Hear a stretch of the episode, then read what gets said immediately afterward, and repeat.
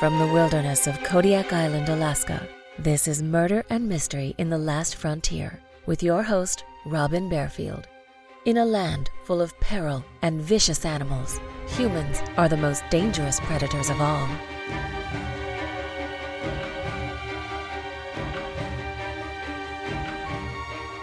Alaska is big. From the end of the Aleutian Island chain to the southeastern panhandle, Alaska spans a distance as wide as the continental United States. And Alaska is twice the size of Texas in area. Despite its geographical size, though, only 750,000 people live in the state. Half of the population resides in Anchorage, and a large percentage of the remainder live in Fairbanks and Juneau. The rest of us who call Alaska home mostly live in small towns across the state, many of which are isolated and surrounded by wilderness. This story reminds me of how small Alaska is in many ways. Bethany Correira, the subject of this episode, grew up in Talkeetna, Alaska. And since I have friends in Talkeetna, I asked them if they had heard of Bethany or her family. They said they knew the Correiras and were well aware of the tragedy that befell the family when Bethany disappeared. This crime occurred in Anchorage, but the citizens of Talkeetna were the ones who felt its impact.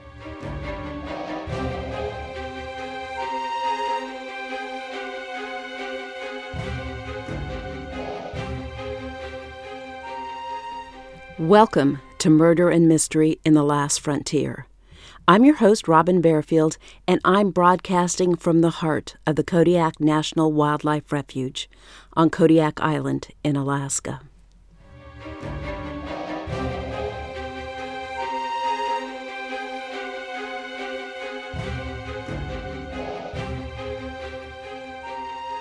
Talkeetna, Alaska is considered the gateway to Mount Denali the highest mountain in North America. In the summer, tourists, including mountain climbers, hikers, flight seers, and those who just want to view the majestic mountain, flock to Talkeetna.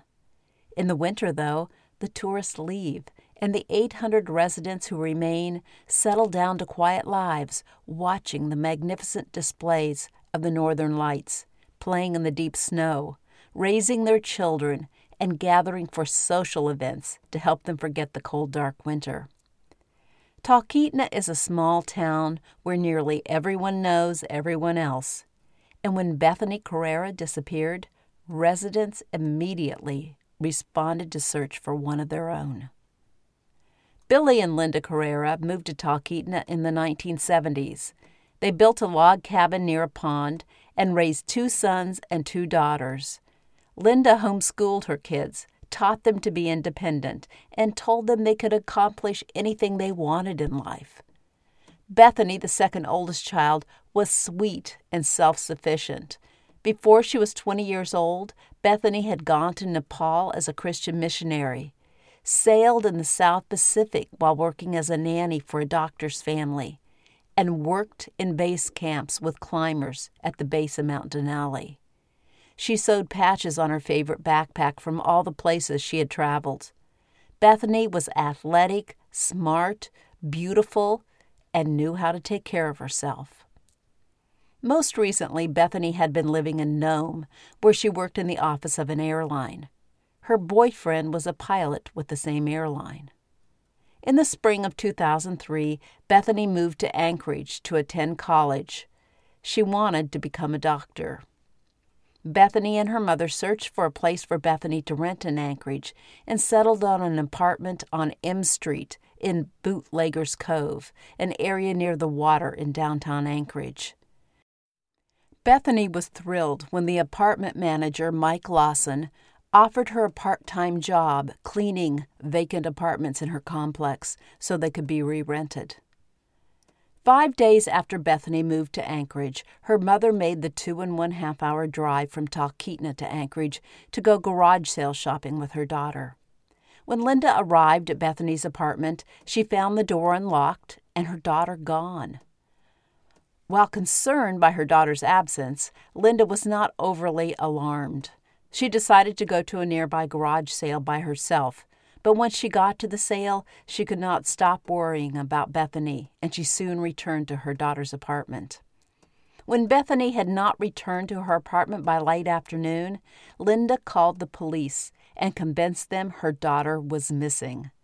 She then called her husband Billy, and he immediately drove to Anchorage. Detective Glenn Klinkhart arrived at Bethany's apartment later that evening, and Linda showed the detective Bethany's purse still hanging in her closet and her cell phone on the kitchen counter. It looked as if Bethany had stepped out of the apartment for a minute, not planning to be gone long, and then she disappeared into thin air.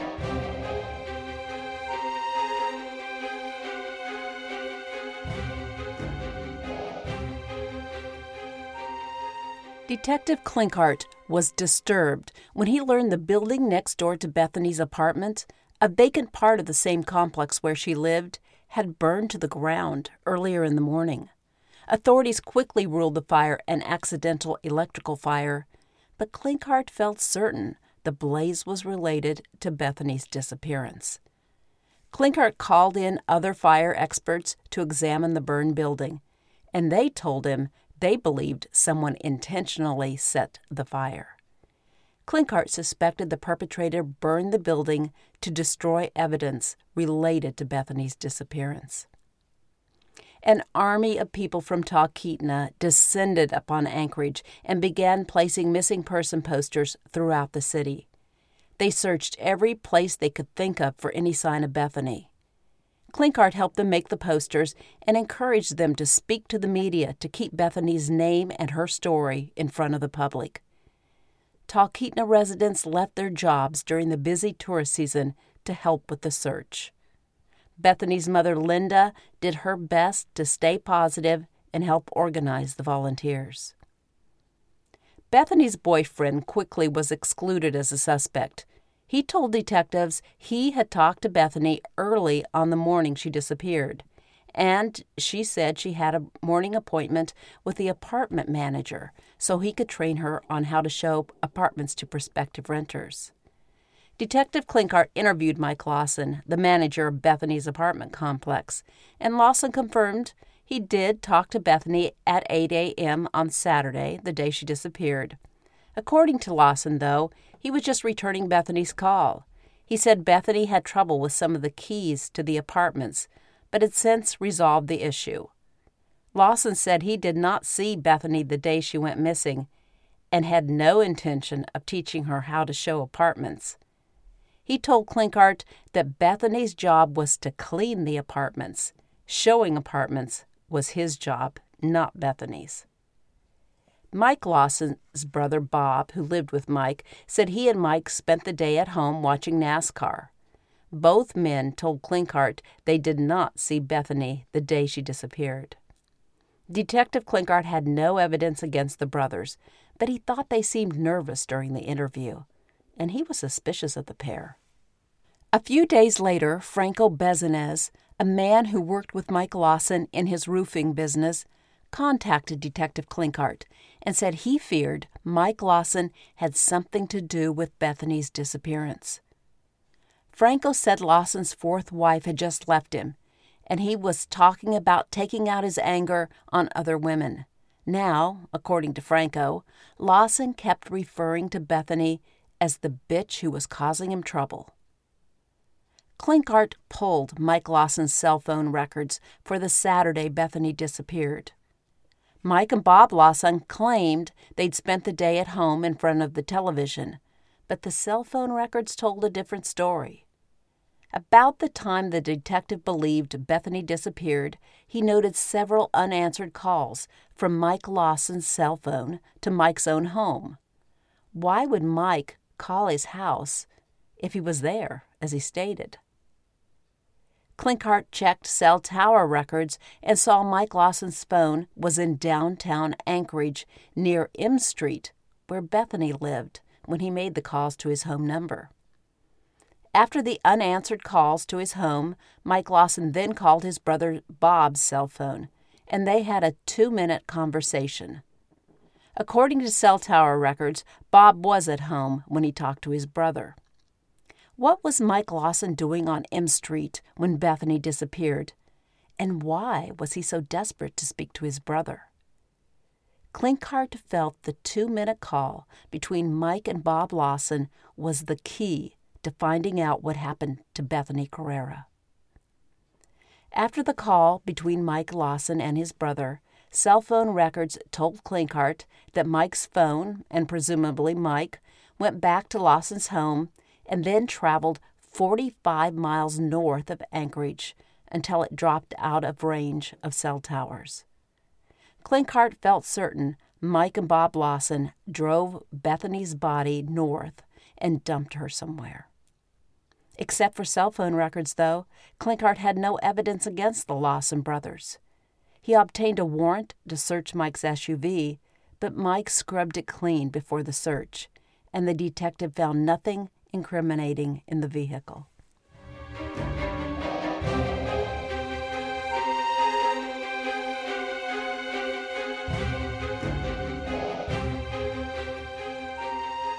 Let me pause for a minute so I can thank the creative folks at the puzzle game app Best Fiends for sponsoring Murder and Mystery in the Last Frontier. I appreciate your support, and I love playing your game. Best Fiends is a bright, colorful game you download and can even play offline. The cute insect characters make me smile when they cheer after I successfully complete a level. Each of my insect pals provides assistance, either with a bomb or with a converter to aid in my collections. The challenges change with every level. I master some levels on the first try, but I replay others numerous times before I am successful. I highly recommend this game for sharpening your focus, relaxing your mind, and just having a few minutes of fun. Engage your brain with fun puzzles and collect tons of cute characters. Trust me, with over 100 million downloads, this five star rated mobile puzzle game is a must play. Download Best Fiends free on the Apple App Store or Google Play. That's Friends without the R. Best Fiends.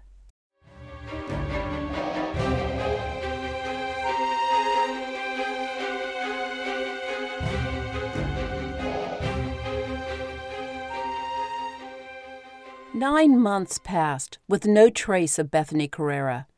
Mike Lawson quit talking to the police, so Klinkhart brought his brother in for questioning. While it was clear the two brothers were close and would protect each other, Klinkhart felt he could play on Bob's sense of morality. But Bob refused to budge and said his brother had nothing to do with the disappearance of Bethany Correira.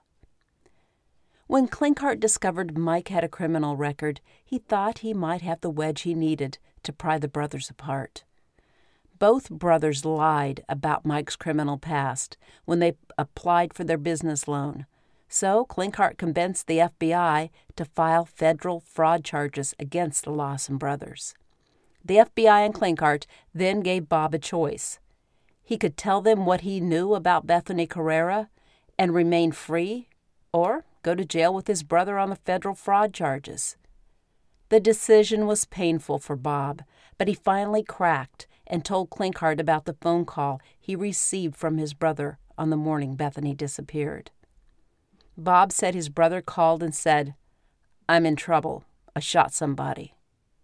In his first statement, Bob said he refused to help his brother, and he thought his brother dumped Bethany's body in the woods. But Klinkhart did not believe him. He felt certain Bob was with Mike when Mike dumped Bethany's body somewhere north of Anchorage. Klinkhart played on Bob's conscience by telling him he planned to talk to the Correira family, and he would like to be able to help them. Bob could no longer handle the burden of guilt he was carrying, and he finally began to tell the truth. He said, after Mike called him, he drove to the vacant duplex next to Bethany's apartment complex. When he arrived, he found Mike high on cocaine and a dead, naked Bethany slumped against a bedroom wall.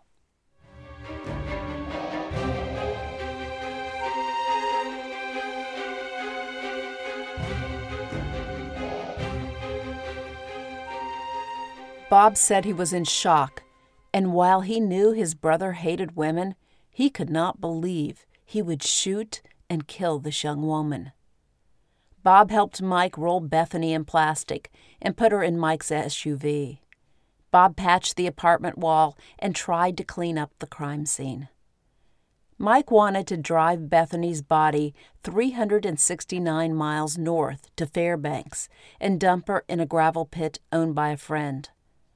But as they drove north, Bob began to worry they would have a flat tire or get into a wreck and someone would see Bethany's body in the back of the SUV. He convinced Mike to stop near mile marker 129 on the Parks Highway and dump Bethany's body in an abandoned gravel pit. Mile marker 129 on the Parks Highway is only 40 miles from the Correiras home in Talkeetna. When they got back to Anchorage, Mike Lawson decided they needed to burn the duplex where he'd murdered Bethany to destroy any remaining trace evidence from the crime. Bob lit a fire at the duplex, but it must have gone out because the duplex wasn't seen ablaze until the following morning. Klinkhart believed Mike returned to the scene, and when he saw the building hadn't burned, he lit another fire. Klinkhart met with Linda, Billy, and Bethany's younger sister, Havilah, and told them he knew Bethany was dead. He asked them not to tell anyone else this news because the investigation was still open and he had not yet found Bethany's body.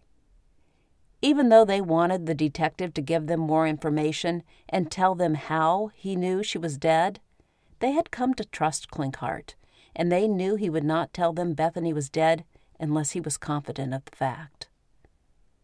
Bob Lawson led Klinkhart and other detectives to the gravel pit where he said they dumped Bethany's body.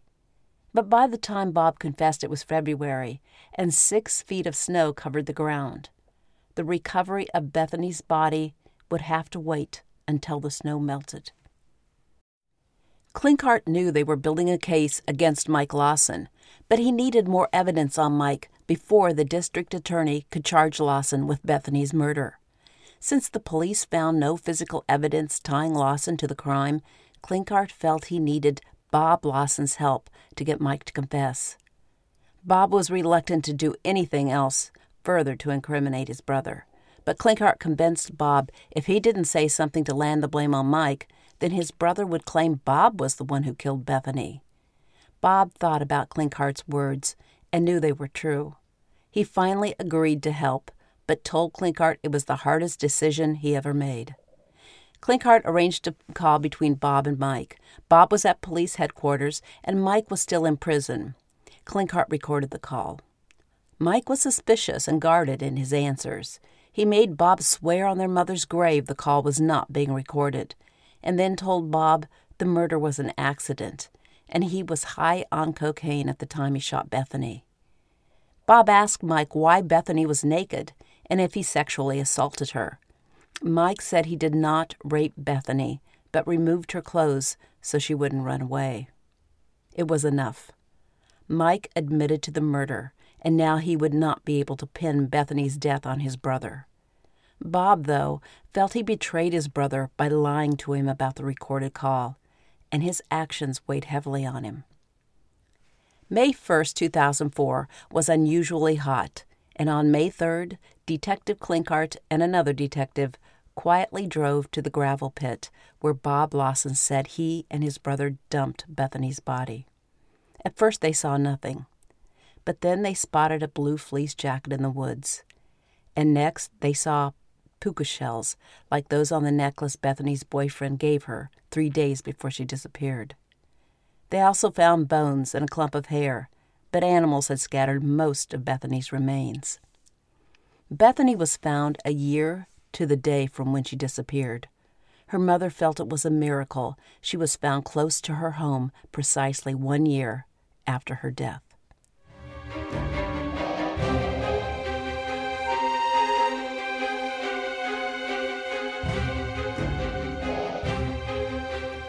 Mike Lawson was formally charged with Bethany's murder, as well as with six other counts, including arson and tampering with evidence. He admitted to Klinkhart he killed Bethany, but claimed the shooting was accidental.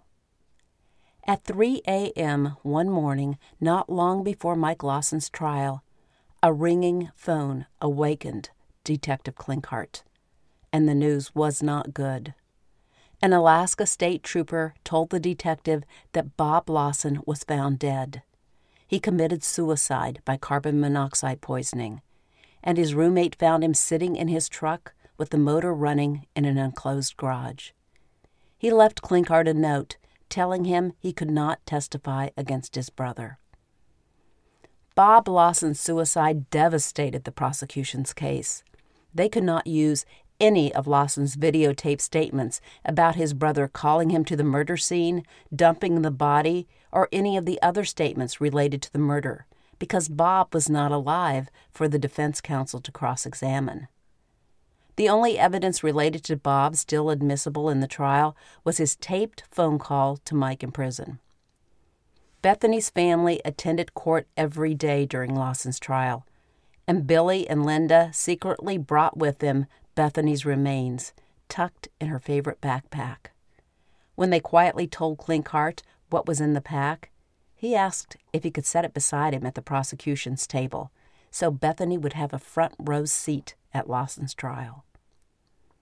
The prosecution was not allowed to mention Mike Lawson's former conviction for two counts of sexual assault. Without Bob Lawson there to t- testify, the jury had no way to know if Mike sexually assaulted Bethany and then shot her, or if the shooting was an accident, as he claimed. The jury deliberated for four days and finally returned with a verdict of second degree murder. They found Lawson not guilty of kidnapping and arson, but they convicted him of some of the lesser charges. Many jurors felt they had let Bethany's family down with their verdict. And then came the next blow. The judge told the jurors he would like them to consider one more count being a felon in possession of a gun. Up to that moment, the jurors had no idea Mike Lawson was a felon who had done time for sexual assault. They were not allowed to know about his prior conviction because they had to consider this case based only on the evidence pertaining to it. Now, though, when jurors learned of Lawson's sordid past, many of them were angry. It took jurors only five minutes to convict Lawson on the charges of a felon in possession of a handgun. Six months later, at the sentencing hearing, the judge sentenced Lawson to 99 years in prison, the maximum sentence allowed for second degree murder, and the same punishment he was likely to receive if convicted of first degree murder. The judge said he believed the jury should have convicted Mike Lawson of first degree murder, and he wanted to impose a sentence to fit Lawson's crime. Mike Lawson had a previous conviction for sexual assault and had been accused several times of assaulting women. He was a violent predator who belonged behind bars. Residents of Talkeetna were happy to see Mike Lawson receive a stiff sentence. But his conviction and incarceration did not bring Bethany back to them.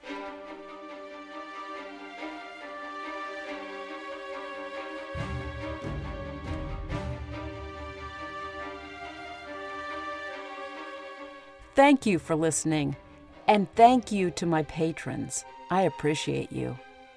Be sure to check out my show notes to learn more about this episode and how you can support this podcast by joining the Last Frontier Club. I'll be back soon with the next episode of Murder and Mystery in the Last Frontier.